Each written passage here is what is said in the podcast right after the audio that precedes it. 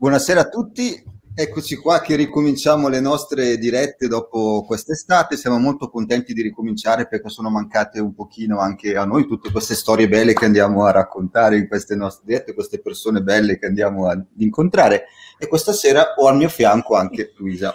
Ciao a tutti. Questa sera abbiamo Francesca. Ciao Francesca. Ciao Antonio, ciao Luisa e ciao a tutti. Ciao. So che ci racconterai una storia molto bella, però intanto ti chiedo una, di presentarti chi, eh, chi sei, che cosa fai di bello nella tua vita. Allora, io eh, sono Francesca, sono di Roma, e sono una coach professionista, e sono laureata in lettere moderne con indirizzo discipline dello spettacolo e sono sposata con Michele e abbiamo un figlio di dodici anni che si chiama Luca Maria. Cosa significa che sei una, co una coach? Raccontaci un po' cos'è questo lavoro, ecco, questa tua attività, perché se ne sente spesso parlare, però magari non si capisce bene che cosa faccia il coach. Eh, il coach eh, fa mh, due cose in particolare, è un allenatore ed è eh, un accompagnatore. Eh, tra l'altro eh, la frase coach dall'inglese significa sia vettura, carrozza, sia allena allenatore, quindi ha tutti e due i significati. E, mh, il coach è una persona, un professionista, ma prima di tutto una persona che eh, si allena ed è allenato a vedere le risorse delle persone, delle persone, dei gruppi, delle organizzazioni, eh, a vederle anche quando la, le persone stesse non le vedono in sé. E, mh, è una, una, persona, una figura che eh, accompagna la persona oppure i gruppi o le organizzazioni a um, fare un cambiamento, proprio come la carrozza che porta da un punto a un altro punto, da qui in poi. E come l'aiuta? L'aiuta anche attraverso dei pian un piano d'azione, attraverso um, delle scelte, dei cambiamenti concreti. E questi cambiamenti sono non solo nel fare delle cose pratiche, ma anche cambiamento di mentalità. Perché molte volte eh, magari ognuno di noi può desiderare di, di cambiare alcune cose di se stesso o nella propria vita, ma in qualche modo ha delle convinzioni limitanti, dei pensieri, una mentalità che glielo impedisce, neanche se ne rende conto. E un'altra cosa molto bella che fa il coach è proprio aiutare la persona prima di tutto a sviluppare il potenziale che ha in sé, prima ancora dell'obiettivo da raggiungere. Quindi certe volte eh, è più importante vedere queste sue potenzialità e usarle, E, e non per forza arrivare a un obiettivo preciso, magari durante la strada può accorgersi che il suo vero obiettivo era un altro. Quindi è una bellissima, un bellissimo cammino di scoperta su se stesso e sulla propria vita e sugli altri, sulle proprie risorse e anche limiti, perché anche i limiti poi possono essere l'altra faccia della medaglia di alcune qualità. Grazie. Intanto saluto Michela che non manca mai, ciao Michela, Deborah che anche lei è contenta che abbiamo ricominciato a fare le nostre dirette, ciao un po' a tutti, ecco che stanno arrivando i messaggi. Questa sera però siamo qui a parlare di un libro, un libro che è una testimonianza. Quindi ti vorrei subito chiedere, chiedere com'è nata l'idea di scrivere questo libro, cioè di mettere sulla carta, di condividere con tutte le persone che poi ti vogliono leggere questa storia che tu racconti, che è molto bella, che poi andremo ad approfondire. approfondire una storia di sofferenza, ma che non si limita alla eh, sofferenza, riesce ad andare oltre la, la sofferenza. Eh, l'idea è nata da tre motivi di fondo principali. Mm, un motivo è stato il fatto di, a un certo punto della mia vita, rileggere un po' di più eh, quello che era successo nella mia famiglia, in particolare a mia mamma, quello che avevamo vissuto.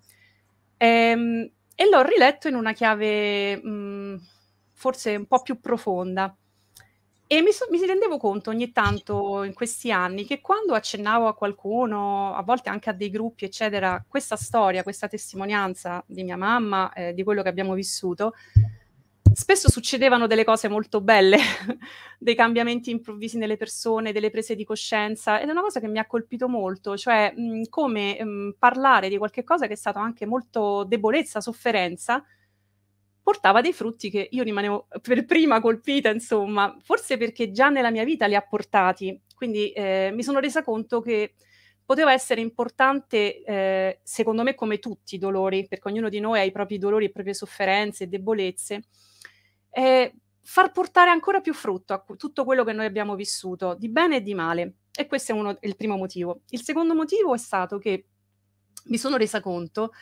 un po' così osservando, riflettendo, conoscendo, eccetera, che c'è ancora un grande stigma, un grande pregiudizio, una grande, tra virgolette, vergogna sociale verso certi tipi di malattia, verso certi tipi di difficoltà, non solo da parte di chi non vive queste sofferenze, ma anche certe volte da parte delle famiglie stesse, nel senso che a volte le famiglie, e in alcuni momenti è successo anche a noi, quando eravamo presi un po' troppo dai nostri limiti, a volte eh, possono provare imbarazzo, vergogna, paura di non essere capiti, e questo a volte arriva a portarli a non chiedere aiuto, a non far conoscere bene la situazione, perché magari è una situazione che hanno paura non, non verrebbe capita, non verrebbe eh, in qualche modo eh, apprezzata. Sembra buffo dire apprezzata davanti a una malattia, ma ogni dolore, secondo me, da quello che ho visto, porta anche un carico di, di mistero e di preziosità che possiamo scoprire se vogliamo.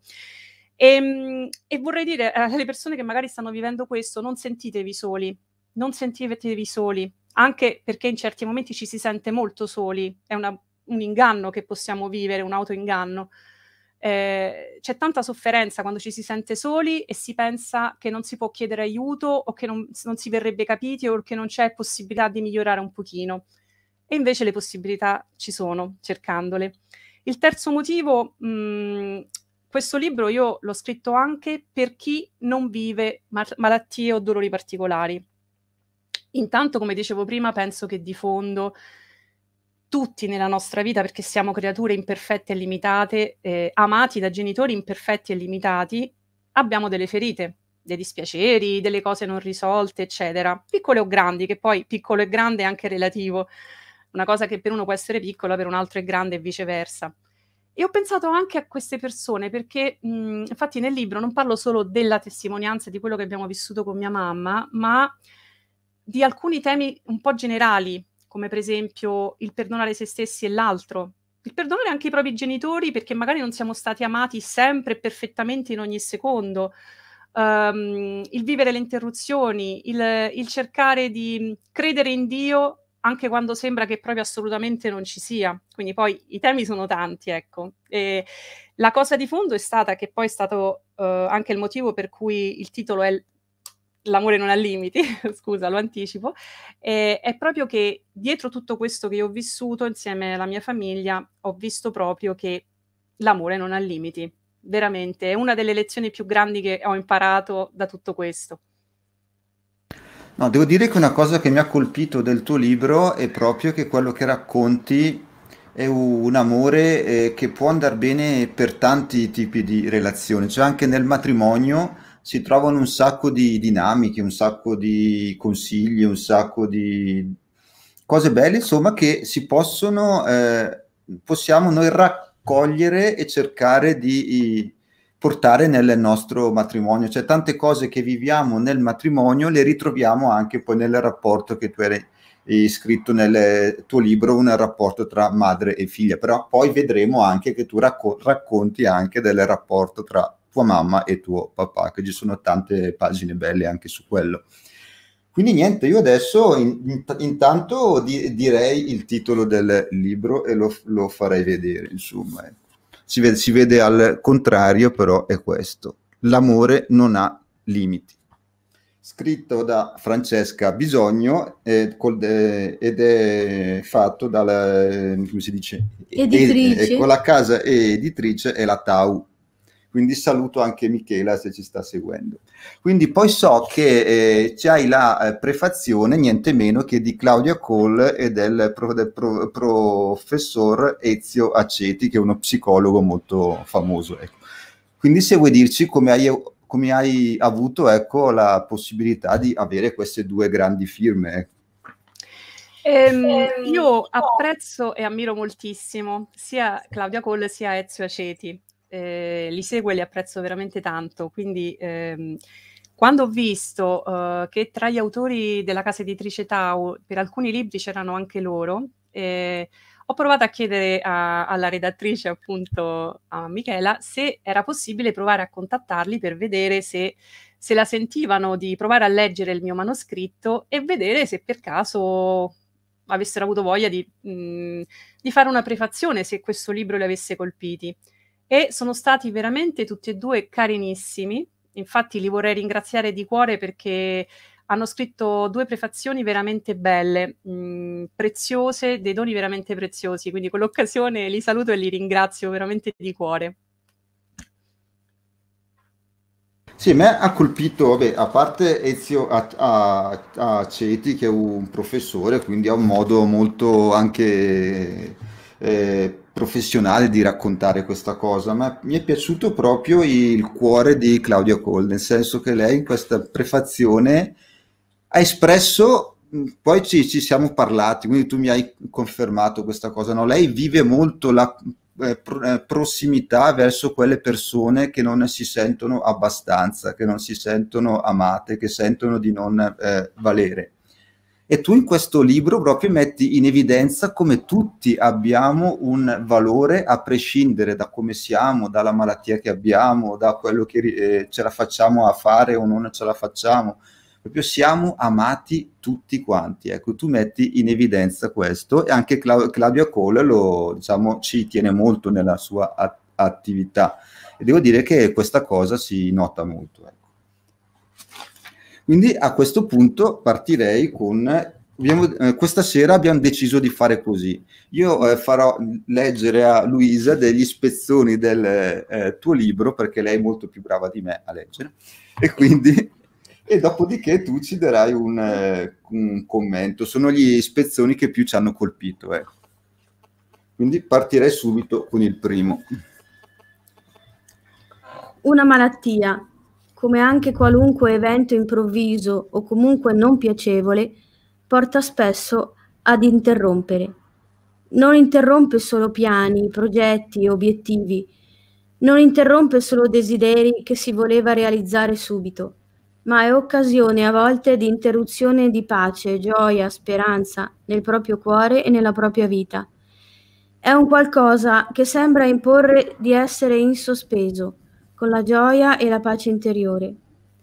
La malattia di mia mamma mi ha interrotto tante e tante volte, ma qualcuno ha raccolto nelle sue mani forti e tenere e nel suo cuore misericordioso e capace di novità anche in situazioni difficili, tutti i cocci delle interruzioni e delle lacrime di rabbia e ha iniziato a insegnarmi con amore come vivere le interruzioni.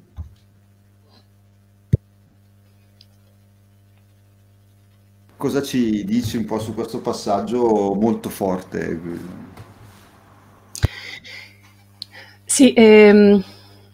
le interruzioni sono state qualcosa di molto forte in questa testimonianza di vita, in questa storia, perché mia mamma aveva la malattia bipolare e, ed è una malattia mh, molto devastante a tratti, e molto particolare, e per cui quando cascava in questa malattia eh, un po' tutta la famiglia, infatti un po' nel libro lo descrivo, a un certo punto c'erano dei segnali che piano piano diventavano segnali sempre più forti, però noi all'inizio non capivamo e non sapevamo, per anni non abbiamo capito perché eh, non è proprio facilissimo mh, capire subito se non si conosce questa malattia. Vedevamo che cambiava d'improvviso mh, e, e in maniera anche molto dolorosa. E, mh, in quei momenti noi dovevamo interrompere tutto, mm, ma dalla cosa più piccola, se stavo leggendo un libro, se stavo per uscire per fare qualcosa, eh, se eravamo sereni, se eh, eh, facevamo squadra anche con mio fratello eh, insieme a mio papà eh, per cercare di eh, fare qualcosa, fare qualcosa per aiutarla, per, per risolvere la situazione.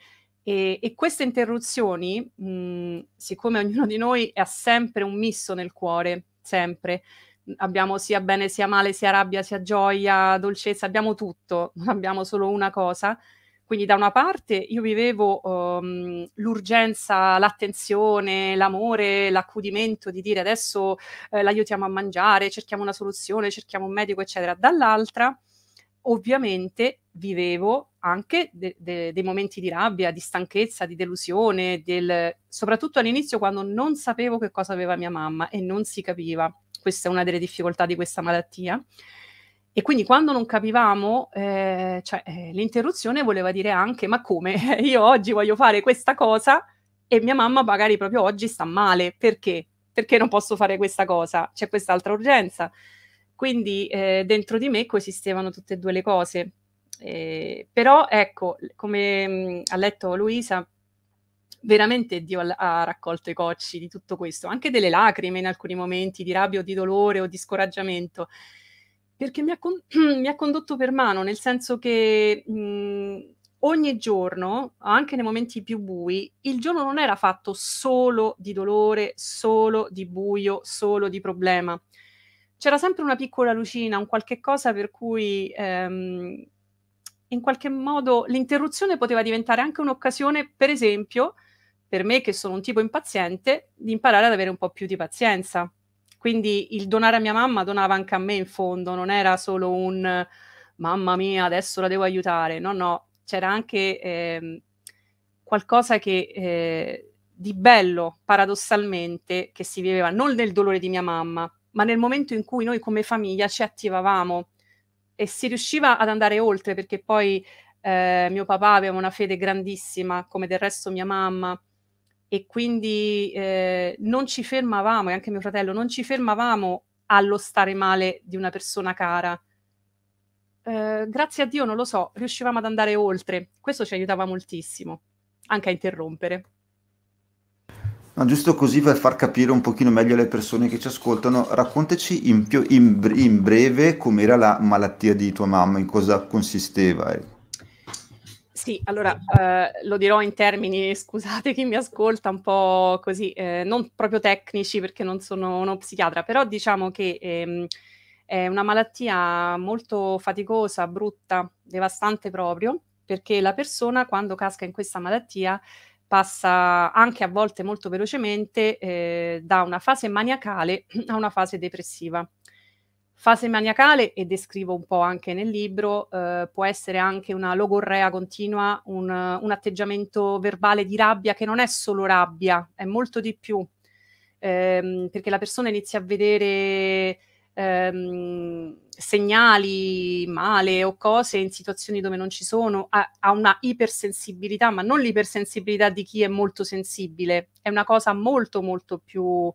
Eh, non riesce magari a mh, distinguere se in quella situazione eh, in qualche modo è solo uno stato d'animo di una persona, che ne so, se una persona gli diceva una cosa, eh, lei magari quando stava male, perché invece c'erano anche periodi in cui stava bene, lì era, aveva una certa saggezza tra l'altro, e, e reagiva magari male, oppure folli spese, senza rendersi conto se quella cosa serviva o no, perché la persona vive in una specie di esaltazione, di, di euforia, di eccitazione, di euforia, eh, per cui eh, fa delle cose senza freni inibitori in qualche modo.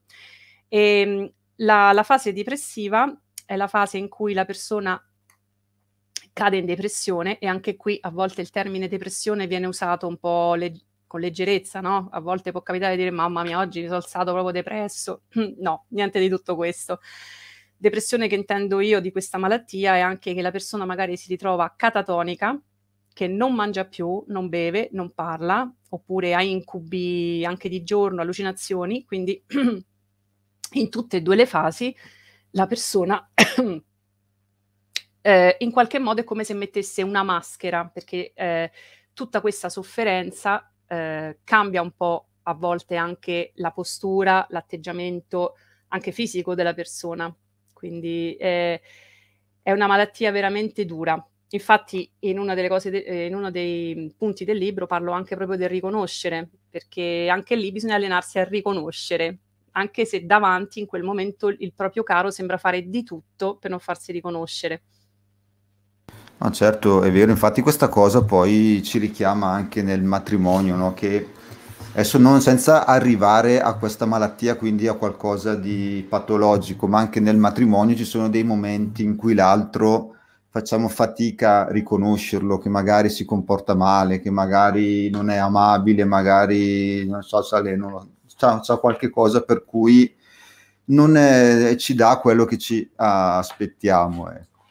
In quei momenti lì è giusto fare memoria di tutte le volte che invece è stato quello che noi ci aspettavamo, amorevole, ci ha voluto bene, ci ha servito, ci ha amato, quindi tutte queste cose qua alla fine ti, ah, ti danno una, una mano, un aiuto a riconoscere quella persona sempre. Quindi, bene. Quindi adesso pas- passerei al secondo mh, spezzone del tuo libro. Ogni figlio, prima o poi, si accorge di non aver ancora perdonato i propri genitori riguardo a qualcosa, e a volte questa voglia di risarcimento emotivo da parte dei propri genitori diventa, se non accettato, guardato in faccia e rielaborato, una forma di autopunizione per la rabbia che si può provare anche verso altre situazioni e persone presenti nella propria vita. E diventa una specie di auto-boicottamento per non sentire sentimenti spiacevoli verso i propri genitori, sentendosi quasi cattivi, per provare, oltre al grande affetto, anche ostilità, dispiacere, rabbia. No, questo mi ha, ci ha colpito molto, perché comunque va a mettere un attimo l'attenzione su una ferita che appunto abbiamo un po' tutti con i nostri genitori, no? Il fatto quando ci rendiamo conto che non sono perfetti, che, c'è, che abbiamo qualcosa comunque da perdonare do, e dobbiamo farlo, perché altrimenti queste ferite, questi problemi poi ce li portiamo nel matrimonio, nelle altre re, relazioni importanti della nostra vita.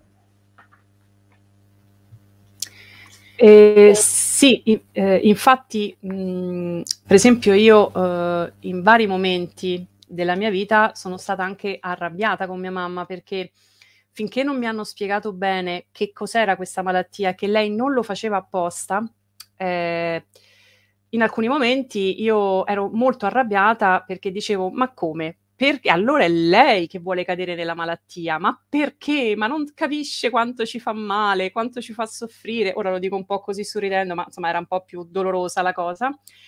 E però mh, mi sono resa conto poi non solo del, dell'amore immenso che mia mamma ha avuto per me, per noi, ma questo già eh, l'avevo vissuto, ma anche del fatto che Eh, molte volte i nostri genitori, questa riflessione l'ho fatto non solo su mia mamma, ma in generale un po' sui genitori in generale, no? Eh, mh, i genitori eh, sbagliano per loro ferite, sicuramente anche perché decidiamo di sbagliare, siamo esseri umani, però anche per loro ferite di cui magari a volte neanche si rendono conto, o per stanchezza o per altre cose. Oppure semplicemente perché si sbaglia, cioè a volte uno può essere arrabbiato, infastidito, deluso, cioè siamo esseri umani, quindi... E, ed è molto importante imparare ad accettare, secondo me, mh, io l'ho dovuto fare e credo che, e l'ho voluto fare veramente poi, anche dopo, accettare semplicemente che mh, mia mamma, nonostante la malattia, mi ha amato, e in maniera anche molto forte e speciale. Quando in alcuni momenti non esprimeva l'amore, eh, semplicemente, cioè, mi ha fatto, non so come dire, sono riuscita a vederla anche come persona, perché secondo me il problema molte volte è che noi vediamo i nostri genitori come dei distributori che ci devono sempre capire, ci devono sempre... non accettiamo il fatto di dire: se siamo stati amati meno di quanto pensiamo, allora non siamo stati amati. E poi il discorso della rabbia. Eh, io credo che ognuno di noi, se si sofferma un attimo a pensare alle proprie reazioni più forti di rabbia, ora io non sono una psicologa, però mh, ho notato così a intuito che eh, molte volte ognuno di noi reagisce molto più fortemente agli atteggiamenti delle persone se in qualche modo inconsciamente questi atteggiamenti li ha già vissuti magari da parte dei suoi genitori.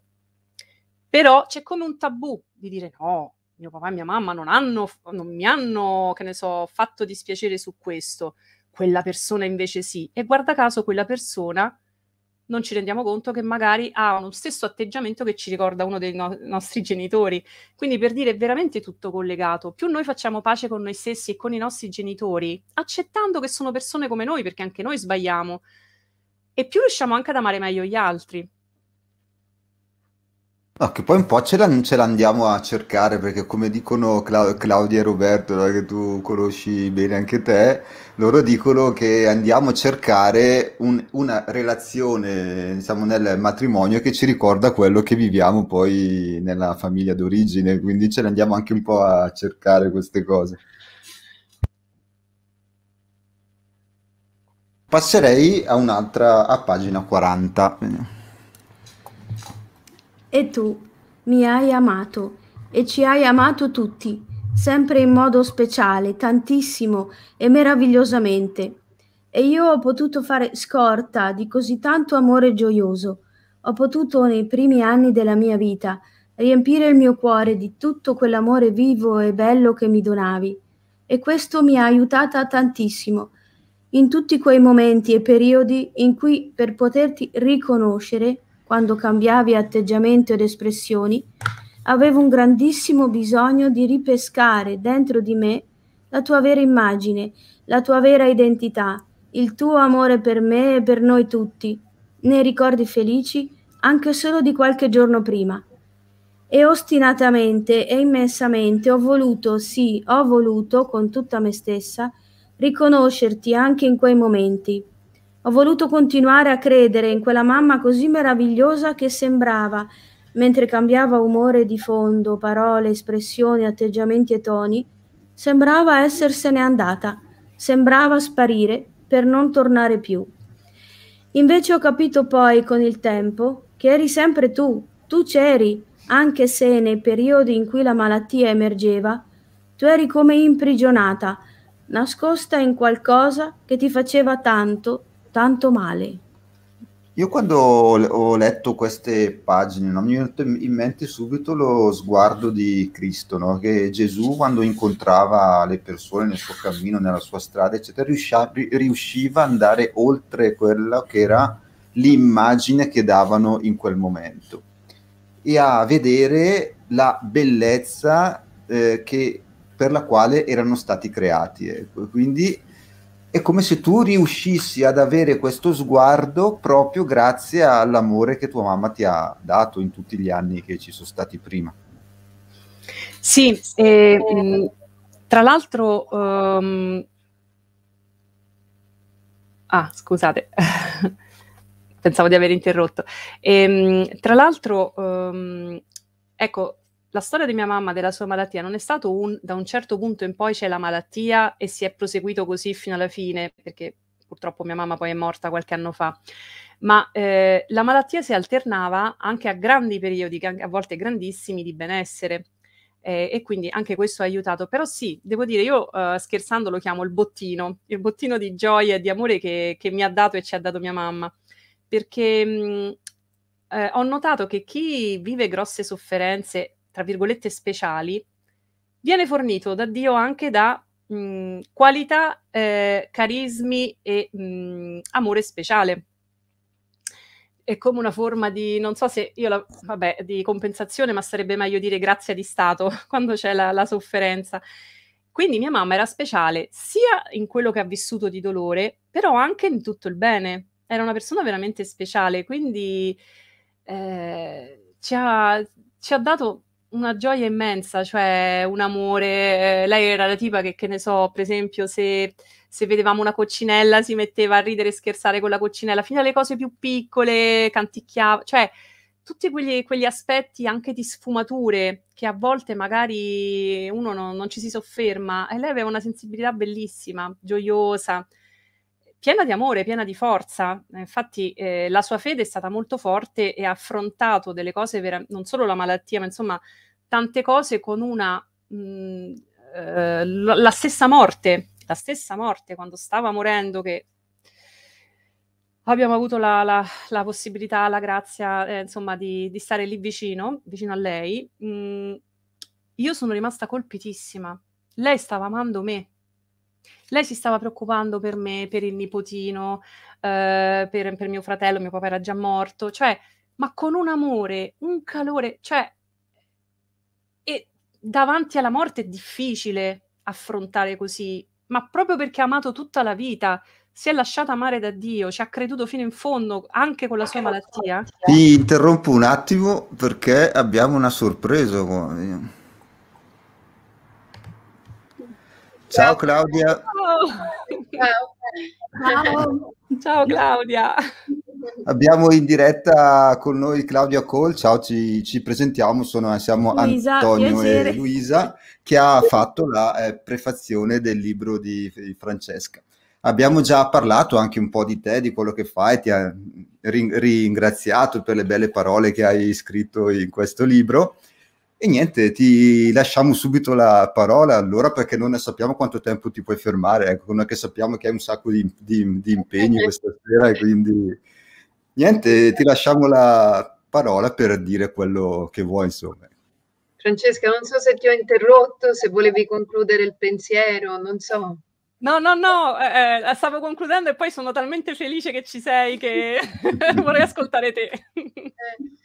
Allora, è dal cuore, come questa sera, no? Sono venuta tratta dal cuore, perché quando ho letto il libro di Francesca tutto d'un fiato, cioè nel senso non l'ho letto tutto d'un fiato, ogni, ogni sera leggevo un pezzettino di libro perché avevo bisogno di eh, in qualche modo farlo risuonare dentro di me, perché era troppo forte, però era anche bello, mh, bellissimo, eh, questo appuntamento che ogni sera mi davo con un pezzetto del suo libro e quindi era un po' come incontrarla tutte le sere e fermarmi un po' con lei, eh, perché lei parla eh, nella verità mh, mh, senza filtri, quindi mi sembrava veramente, come ho scritto nella prefazione, di sedermi a un tavolino Eh, e, e scambiare, ecco, dei pensieri, no? Delle esperienze.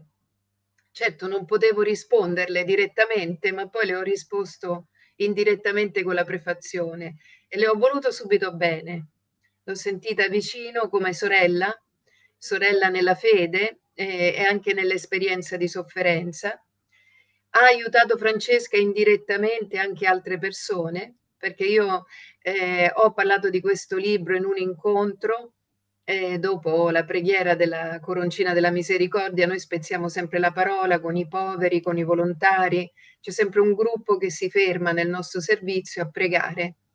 E così poi estraiamo una parola eh, e meditiamo quella parola eh, della Bibbia, eh, chiaramente inserendola nel contesto, leggiamo la, quindi apriamo la Bibbia, leggiamo il contesto dove è stato estrapolato il versetto, si riflette e quel giorno il versetto mi ha rimandato a Francesca e quindi io gli ho raccontato a tutti di questa esperienza che lei ha avuto fortissima, un'esperienza d'amore poi, di relazione con Dio, infatti ho parlato di un passo a due con Dio, perché in realtà a lei sembrava di combattere semplicemente, no, nella relazione difficile, interna, familiare, in realtà, in realtà nella fede combatteva in un passo a due con Dio. E quindi eh, ho letto anche questo, come è cresciuta la fede, come si è anche, diciamo, rimodellata, no, sull'esperienza che viveva. E, e avevo presente, senza saperlo, un volontario eh, che poi mi ha chiesto di parlarmi in privato e ha chiesto di, di leggere il libro di Francesca, di conoscere Francesca, perché vive un'esperienza simile in casa con la propria moglie.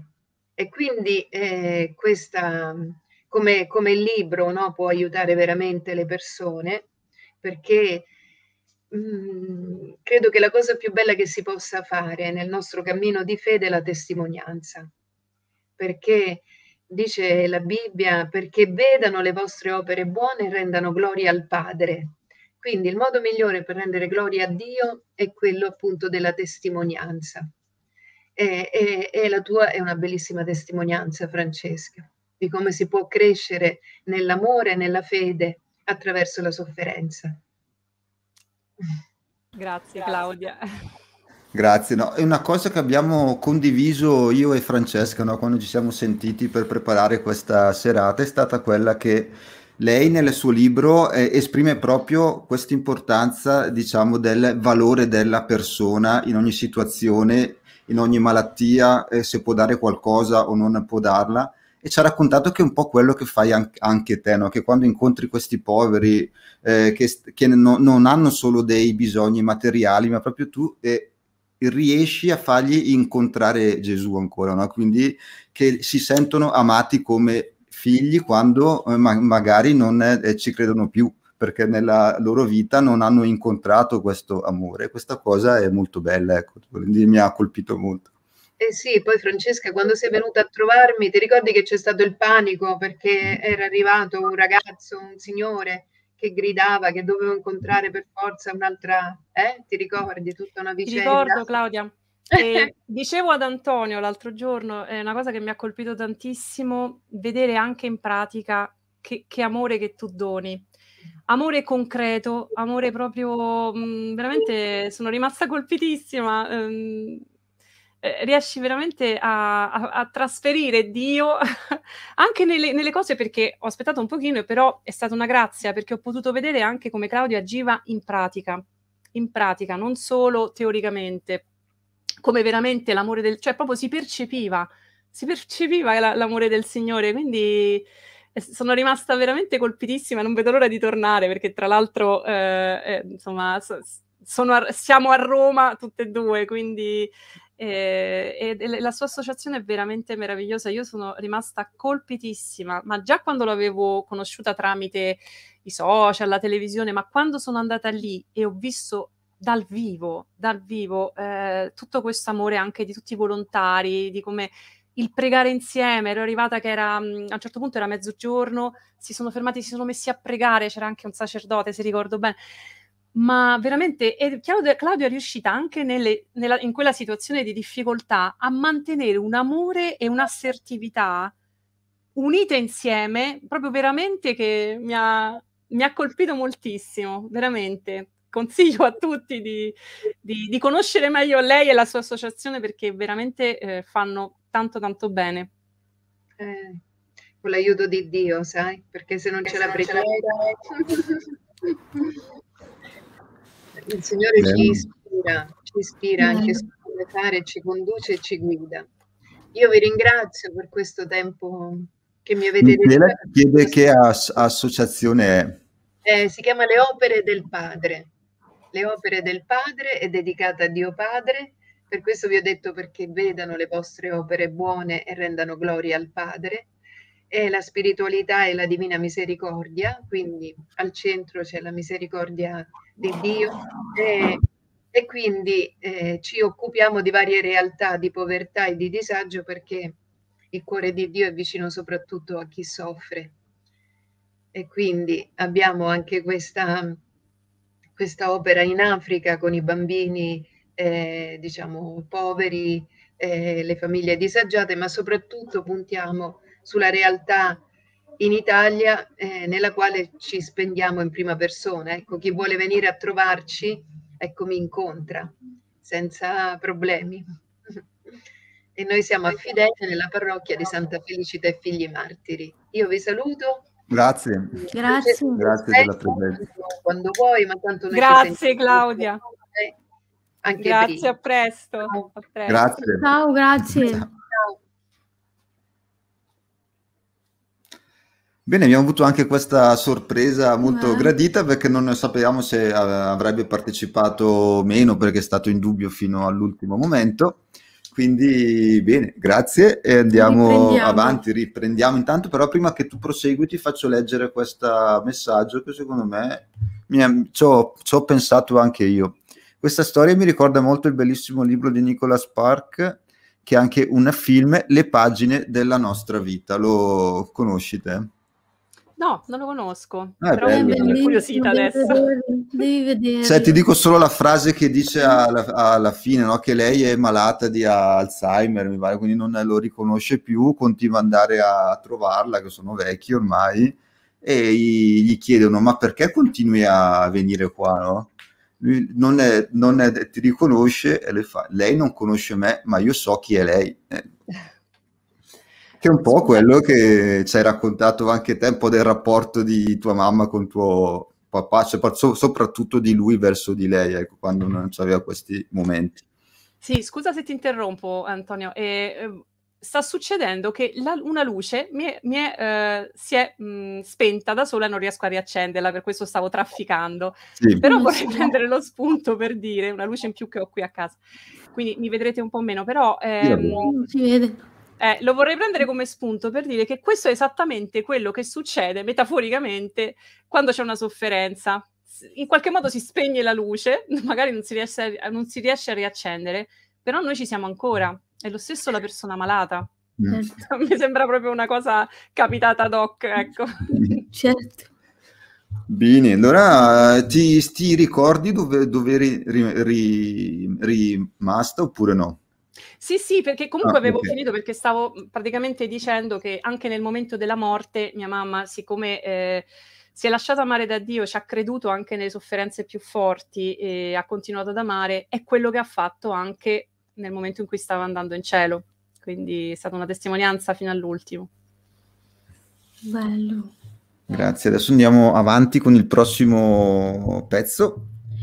Pagina no. quarantasette, perché c'è il libro. Dov'era il Dio amorevole che avevo iniziato a conoscere ed amare?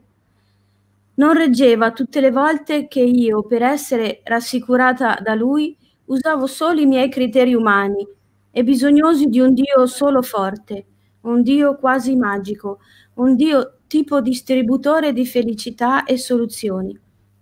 Ma spesso, quando cercavo quel tipo di Dio, che doveva subito aiutarmi e piegarsi a come volevo essere aiutata, non lo trovavo.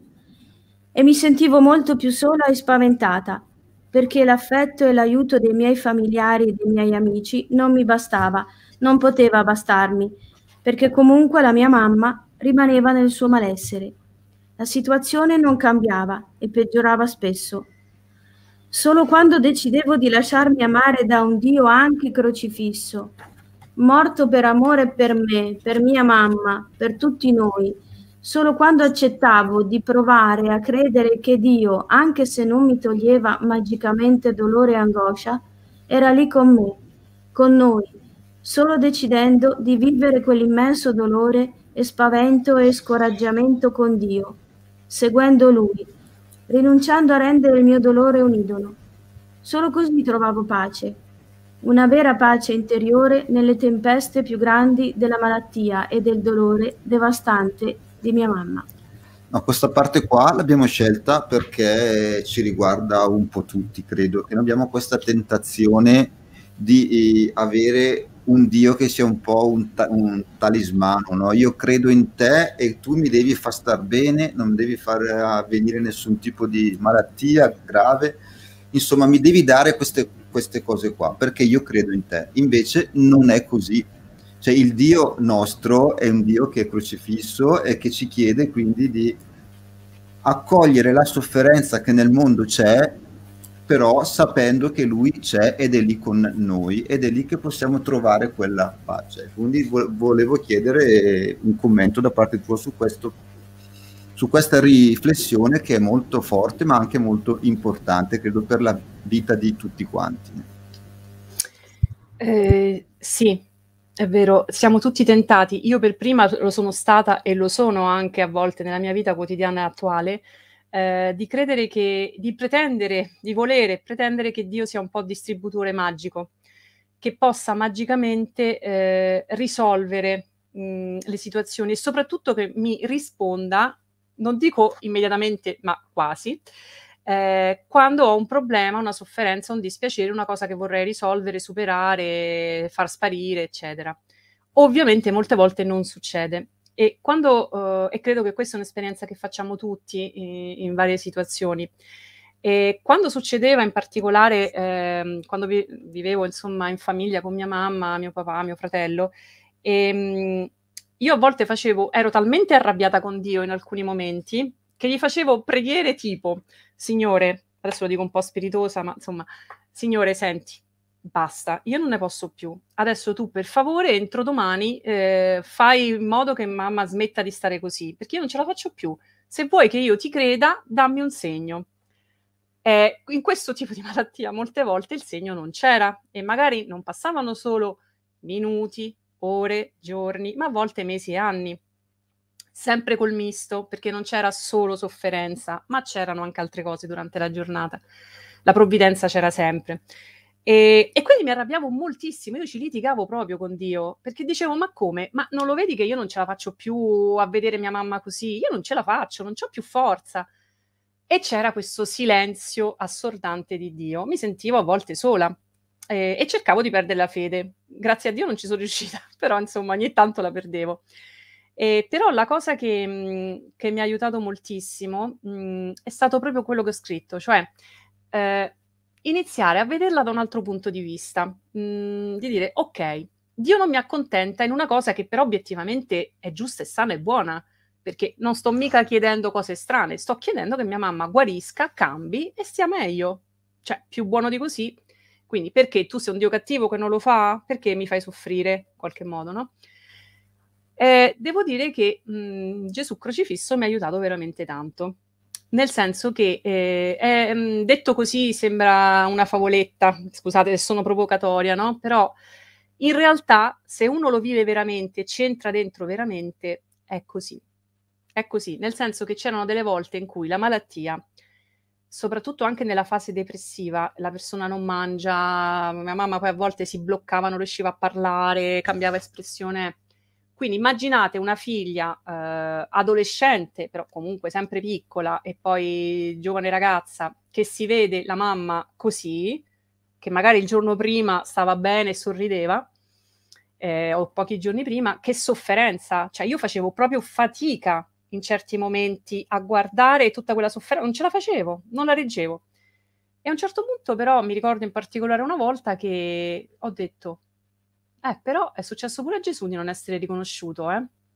Eh, quando stava andando a essere crocifisso, deturpato, che la gente non lo riconosceva, oltraggiato, eh, se ne parla anche appunto ne, nella Bibbia, no? del, del servo sofferente.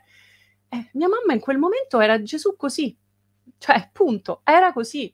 Appena io ho iniziato a cercare di vedere quel Gesù non capito, maltrattato, mh, che veramente sembrava uh, un obbrobrio, scusate il termine, ma uh, per far capire, no? Io ritrovavo mia mamma, io ritrovavo un senso, non mi si risolveva il problema, non mi si risolveva, però andavo avanti uh, passetto per passetto, mm, cioè, mi veniva dato l'amore e la luce uh, in quel momento, ci veniva dato.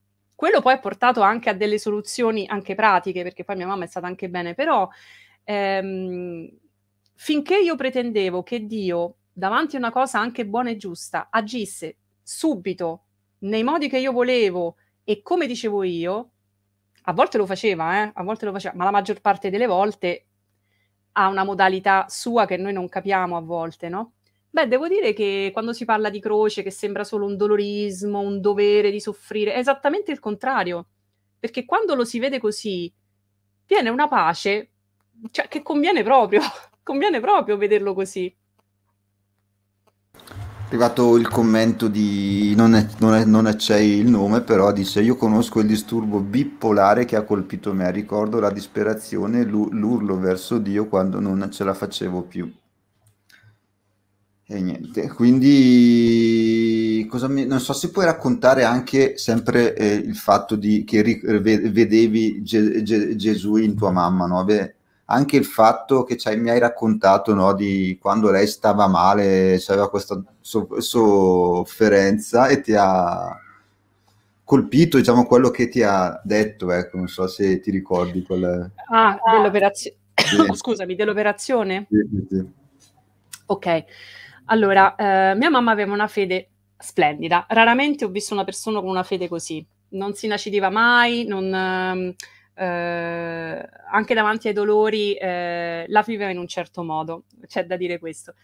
Eh, mi ricordo un giorno eh, dovette fare un'operazione fisica, insomma per una patologia che aveva fisica, un'operazione abbastanza dura, abbastanza forte, e mh, mi concedettero, in questo caso volli farlo io, insomma, di stare vicino a lei, di passare la notte vicino a lei, nella camera vicino a lei, per aiutarla. E a un certo punto mi accorgo che ehm, l'anestesia, la, che la flebo sta finendo, ma non me ne accorgo perché mia mamma si stava lamentando, me ne accorgo perché eh, vedo mia mamma eh, con un viso, con un momento di sofferenza eh, e che le tremavano le labbra. Allora, spaventata, gli ho detto: mamma, scusami, ma, ma adesso io chiamo gli infermieri, cioè, ma eh, sta finendo la flebo, quindi tu no, non hai più anestesia, stai soffrendo tanto. E lei mi ha risposto una cosa, ma il modo in cui mi ha risposto, avrei voluto filmarla per, per, per quanto era bello e farlo vedere.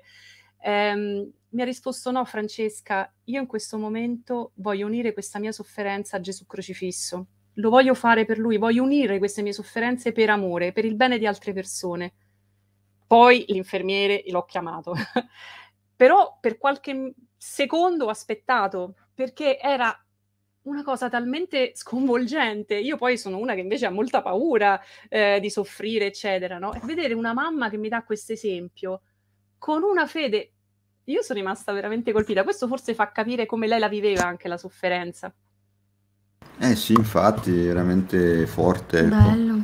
Adesso passerei a un'altra pagina dove entra in gioco la relazione dei tuoi genitori, eh. se è quella, sì. sì.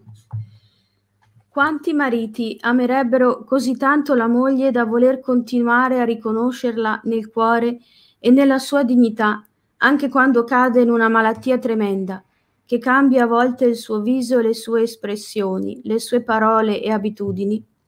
Quanti mariti continuerebbero a portare in vacanza in posti molto belli e conosciuti una moglie a tratti irriconoscibile, perché devastata da una malattia come la malattia bipolare, che si nota moltissimo in mezzo alla gente e che spesso non viene capita e accettata?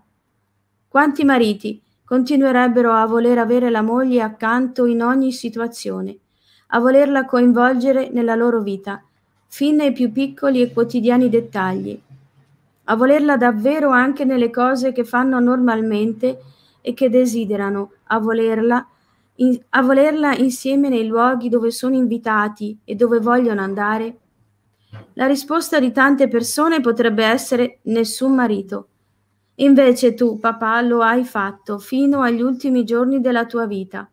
Io credo fortemente che quando un marito ama veramente, vuole, vuole amare veramente, inizia a sperimentare e scoprire che quell'amore che sceglie di mettere in pratica anche nella sofferenza, nelle difficoltà e fatiche di vedere una moglie cambiata apparentemente e che in quel momento sembra non potergli donare niente, è un amore che va oltre i limiti di quello che sta guardando e sperimentando con tanta sofferenza, quando vede che la propria moglie sta così male e sembra rifiutare di star bene e di lasciarsi aiutare. È un amore che lo arricchisce e lo fa crescere in cose inaspettate, se lui si affida sempre alla fonte di quell'amore, a Dio. Amare davvero, anche nella sofferenza e nei cambiamenti, fa bene. Fa bene prima di tutto a chi in quel momento ama, mantenendo uno sguardo verso la persona in difficoltà, che va oltre ciò che vede. Ecco, quando ho letto queste cose, quindi l'esempio che dà anche tuo papà, tua mamma, eccetera, ho pensato veramente come sia vero, insomma. Ecco, noi quando riusciamo ad amare il nostro coniuge in questo modo, credo che veramente tocchiamo con mano quello che è l'amore vero, no? Che non è il sentimento, che non è solo la passione, che non è, ma è qualcosa di molto più profondo, è la tua scelta contro ogni cosa, contro anche tuo marito o tua moglie quando è in un certo stato e si comporta in un certo modo, e tu trai la pace e la gioia proprio dalla, dall'essere stato capace di amare quella persona perché lo hai promesso, e questa cosa è bellissima. Eh, eh, sì, sì, infatti... Mh, Eh, mio papà ovviamente ha avuto anche lui momenti di stanchezza, di rabbia, di difficoltà verso mia mamma, è normale, quando stava male eh, ci soffriva, ma la, il moto di fondo che gli ho sempre visto, l'atteggiamento più forte che gli ho sempre visto è stato questo risceglierla ogni giorno, ma non come un dovere, come potrebbe sembrare dall'esterno, perché lo scrivo anche in altre parti del libro, che in alcune parti del libro che quando c'è una malattia forte, mh, a volte dall'esterno può sembrare la malata e il poverino santo marito che sta vicino alla malata, o viceversa, la fastidiosa e il marito, oppure il fastidioso e la moglie che lo sopporta all'esterno. In realtà molte volte la situazione è molto diversa, nel senso che eh, mio papà l'ho visto veramente aver bisogno di mia mamma, mia mamma si chiamava Elena, di Elena, lui è morto circa undici mesi prima di mia mamma, fino all'ultimo, fino all'ultimo, proprio eh, erano due innamorati fino all'ultimo, e, e quando mia mamma stava male lui vedeva Elena, lui si arrabbiava con Elena, eh, lui aveva bisogno di Elena, ed è una cosa che a me ha colpito moltissimo, eh, parte una testimonianza continua, e come ho scritto ehm, la continuavo a portarle, a portarci in posti bellissimi in vacanza, in situazioni dove loro amavano, eh, che amavano molto, avevano tante passioni in comune, anche di posti, eccetera. E lo faceva, con, anche quando mia mamma stava abbastanza male, con una, con una fierezza, con uno sguardo verso mia mamma che, mh, non so come dire, si faceva scivolare un po' addosso alcune magari situazioni dove magari chi, chi non li conosceva poteva... poteva vedere magari solo una malata e un marito, insomma, no? Invece quanto è diversa la, la realtà se uno vedesse la stessa coppia da dentro, come tutti e due sono eh, bisognosi e donatori. Sì, intanto è arrivato un commento anche di, sempre della persona di prima che non so il nome. Mia moglie mi ha voluto bene quando io non mi volevo più bene e mi ha, ha, ha aiutato a rinascere. Credo proprio che questo è l'amore che salva, no? Che tu scri scrivi anche nel tuo libro. È bello perché questo... Cioè noi siamo... Quando si dice che gli sposi, no, sono immagine dell'amore di Dio, non sono immagine dell'amore di Dio... credo maggiormente quando sono capaci di mostrare tutta questa passione, tutto questo innamoramento, che è bello che, c'è, che, che ci sia, no? Ma proprio quando riescono a, da, a dare tutto per l'altro. Ecco, questo penso che sia proprio questo, l'amore fedele e misericordioso di Dio è rappresentato proprio dai due sposi che si vogliono bene. Ed è questa l'immagine più bella che secondo me tu cerchi anche di raccontare attraverso la testimonianza dei tuoi genitori che hai vissuto, diciamo, indirettamente attraverso loro, che penso che sia anche una delle cose più belle che ti hanno lasciato.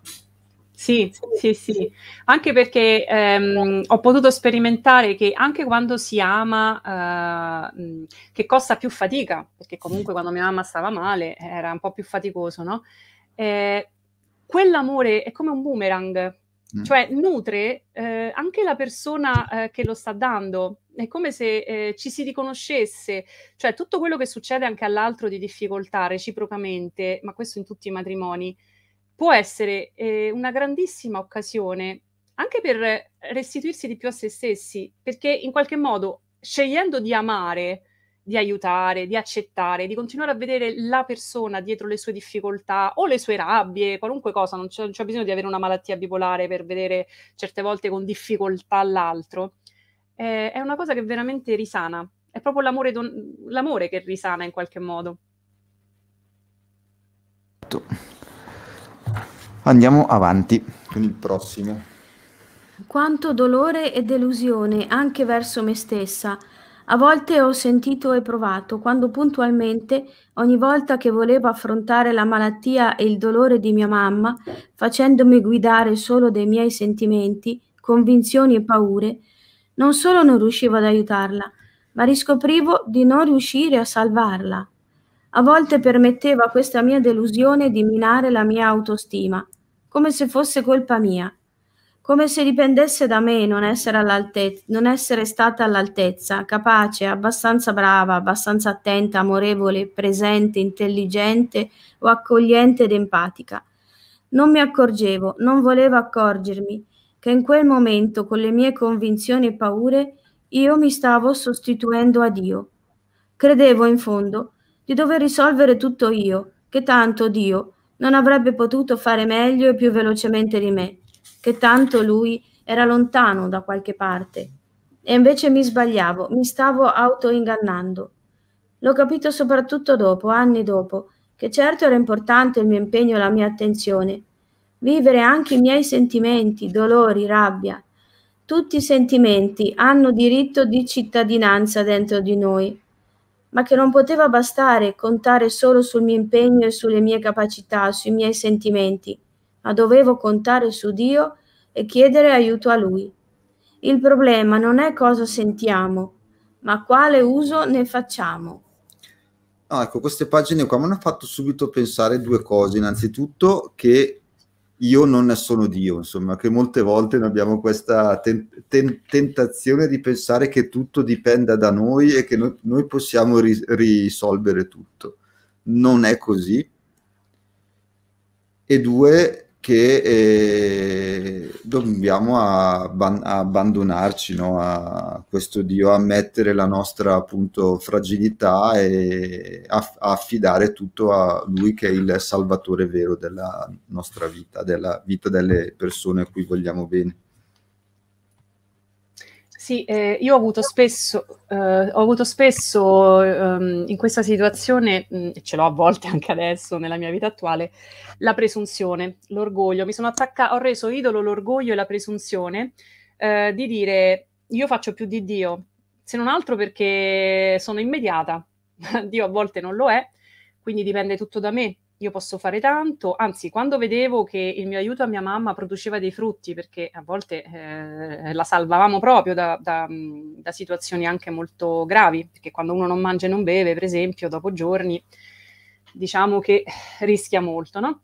E, e io eh, quando però mi attaccavo a questa presunzione, a questa sicurezza in qualche modo, primo stavo malissimo, secondo eh, mi arrabbiavo con me stessa, perché se Cioè, perché pensavo, oh, adesso non mangia, allora se muore è colpa mia.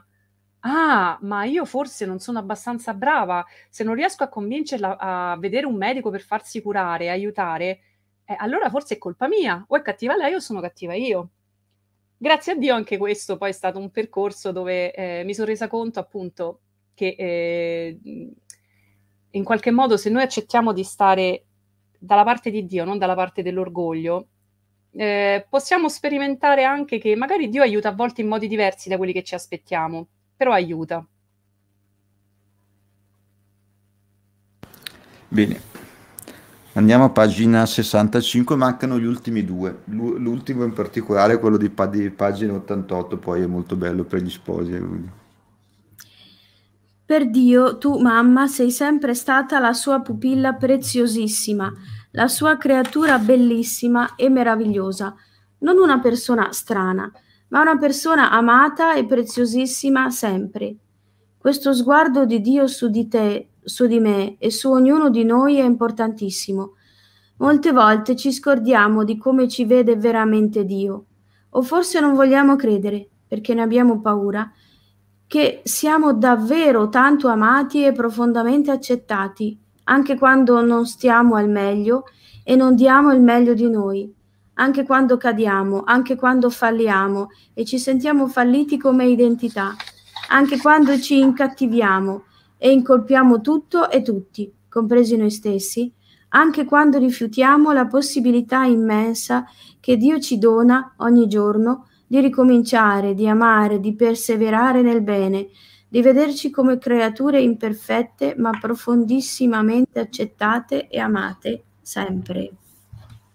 E anche questa molto forte, cosa ci dici su?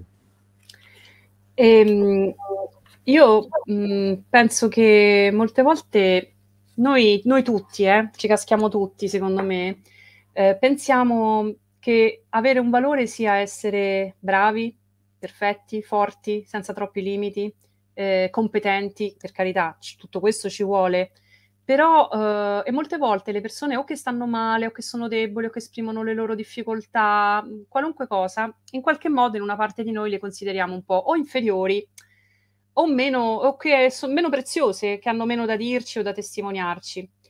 Con l'esperienza di mia mamma anche quando stava male eh, mi sono resa conto che non è così. Nel senso che veramente Dio ci guarda in un modo, se noi potessimo certe volte veramente soffermarci su come ci guarda veramente, io credo che sare- e ci credessimo veramente, io credo che mh, saremmo anche più disponibili a guardare gli altri in un modo diverso, anche quelli che ci sembrano solo fastidiosi, deboli, inferiori a noi, perché queste tentazioni purtroppo ce le abbiamo. E mi ero segnata una frase che mi piace moltissimo e che ho, vis- ho visto vivere a mia mamma, e che è la frase della, di una lettera ai Corinzi di San Paolo, dove al versetto nove, eh, al versetto nove dice eh, ti basta la mia grazia, la mia potenza infatti si manifesta pienamente nella debolezza. Ecco, questa è stata la, la storia d'amore di Dio anche proprio con mia mamma e con la mia famiglia. Bene, grazie. Adesso passerei io più all'ultima parte, che è la più lunga anche, quindi ci metteremo un po' a leggerla. Sono una pagina e un pezzettino. Ho visto te, papà, rimanere accanto alla tua sposa, anche con il cuore. Ho visto te continuare a vederla come la tua amata, come la persona che tu avevi conosciuto e di cui ti eri innamorato, e alla quale avevi promesso davanti a Dio amore nella buona e nella cattiva sorte. Facile amare quando c'è una buona sorte, difficile amare quando improvvisamente si vive una cattiva sorte. Si è tentati da mille ragionamenti, mille buone scuse, apparentemente di buon senso, per smettere di amare, allontanarsi, fuggire anche solo con il cuore e con la mente da quella situazione che inchioda su una croce pesantissima. Ma tu, papà, non hai mai voluto dare retta a quelle tentazioni, a quelle buone parole di chi, pensando di fare il tuo bene, voleva scoraggiarti a rimanere. Non hai mai incolpato Dio, non hai scelto un atteggiamento da vittima per trovare un motivo ai tuoi occhi valido per allontanarti, smettere di amare la tua sposa, che in alcuni periodi non poteva esprimerti amore e attenzione come avresti voluto. Tu hai amato davvero mamma, e l'hai amata rimanendo in Dio, fidandoti dell'amore di Dio per voi e delle promesse che avevate fatto l'uno l'altro nel giorno del vostro matrimonio. Tu eri molto consapevole che quando vi siete sposati non avete detto «Ti prometto di amarti finché mi darai ciò che voglio e come lo voglio io», finché ragionerai bene e non mi ferirai mai, finché non ti ammalerai creandomi problemi, finché non smetterai di darmi attenzione e cose buone, finché mi preparerai buon cibo e terrai la casa perfettamente in ordine, finché mi parlerai con buon senso e amore. No, tu e mamma vi siete promessi amore eterno, non un amore a scadenza, e hai sempre trovato l'amore, quello che non ha limiti e non smette di amare, dall'unica fonte sempre pronta a donartelo, Dio. Ti ho visto aver bisogno di mamma, della sua attenzione, del suo amore, anche quando era già caduta tante volte nella malattia e anche quando stava male. Tu continuavi a desiderare che ti fosse vicino. Il tuo non era pietismo, ma amore e bisogno vero della tua sposa.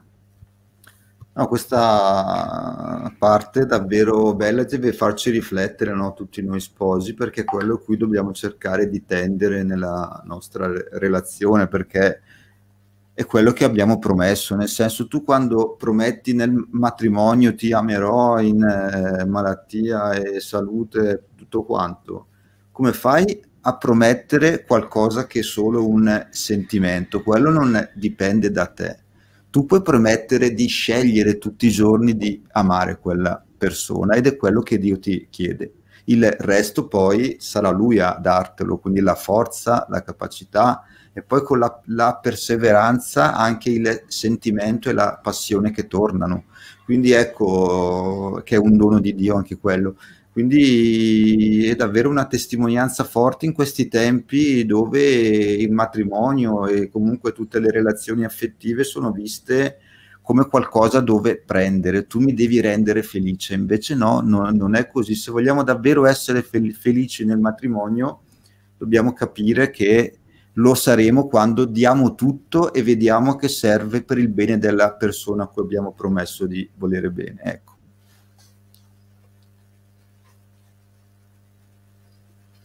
Sì, ehm, non so cosa aggiungere, perché credo che questa parte e anche quello che avete detto voi eh, fa capire benissimo, quindi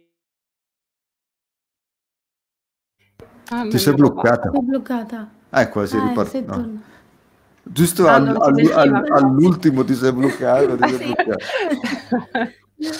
eh, eh, non aggiungo altro perché cioè, eh, è molto, molto bello anche il commento che avete fatto voi, quindi mm. parla da sola la testimonianza, secondo me.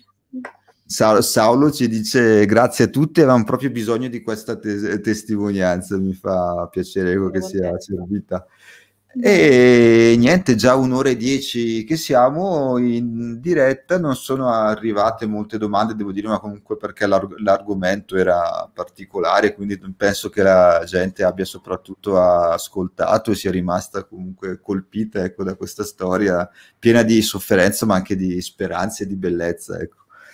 E quindi niente, io saluto tutti e anche tu vuoi, vuoi salutare. E ci vediamo alle prossime dirette. Lascio la parola a te, Fran Francesca, se vuoi salutare anche te e di dire qualche cosa. Ecco. Sì, vi saluto tutti. E sono molto contenta di essere stata qui insieme anche ad Antonio e Luisa. Grazie anche per la vostra testimonianza costante. E un saluto veramente a tutti e grazie anche di averci visto e ascoltato. Ecco, ricordiamo il titolo del libro, allora, che l'aveva scritto anche, così meno non sto lì a riscriverlo, riprendo il commento di Lavinia che diceva "L'amore non ha limiti", Francesca Bisogno, Tau Editrice. E Lo aggiungo potete... Antonio, scusami, aggiungo un ringraziamento speciale per la bellissima sorpresa che ci ha fatto Claudia, Claudia Koll. Grazie, sono veramente Claudia. felice, veramente felice. Grazie Claudia. Grazie anche Grazie. da parte nostra, che ci ha fatto molto piacere averti in diretta e scambiare due parole con te. Quindi ciao e alla prossima, non sappiamo ancora con chi sarà, perché poi noi domenica prossima, cioè il prossimo weekend, abbiamo il nostro incontro. Quindi sarà da venerdì a domenica come Sigillo sul cuore, a cui ha partecipato anche Francesca un po' di tempo fa con il marito Michele. E niente, quindi ci rivedremo tra due settimane, non so ancora come. Quindi ciao, e alla prossima. Sì, di, dico di, anche di... che sono incontri bellissimi, quelli che fanno Antonio e Luisa e tutta l'equipe, veramente belli. Grazie. Bene, bene. E tu eh, stai in diretta, così in diretta stai lì, così ci salutiamo. Usciamo dalla diretta. Ciao, alla prossima.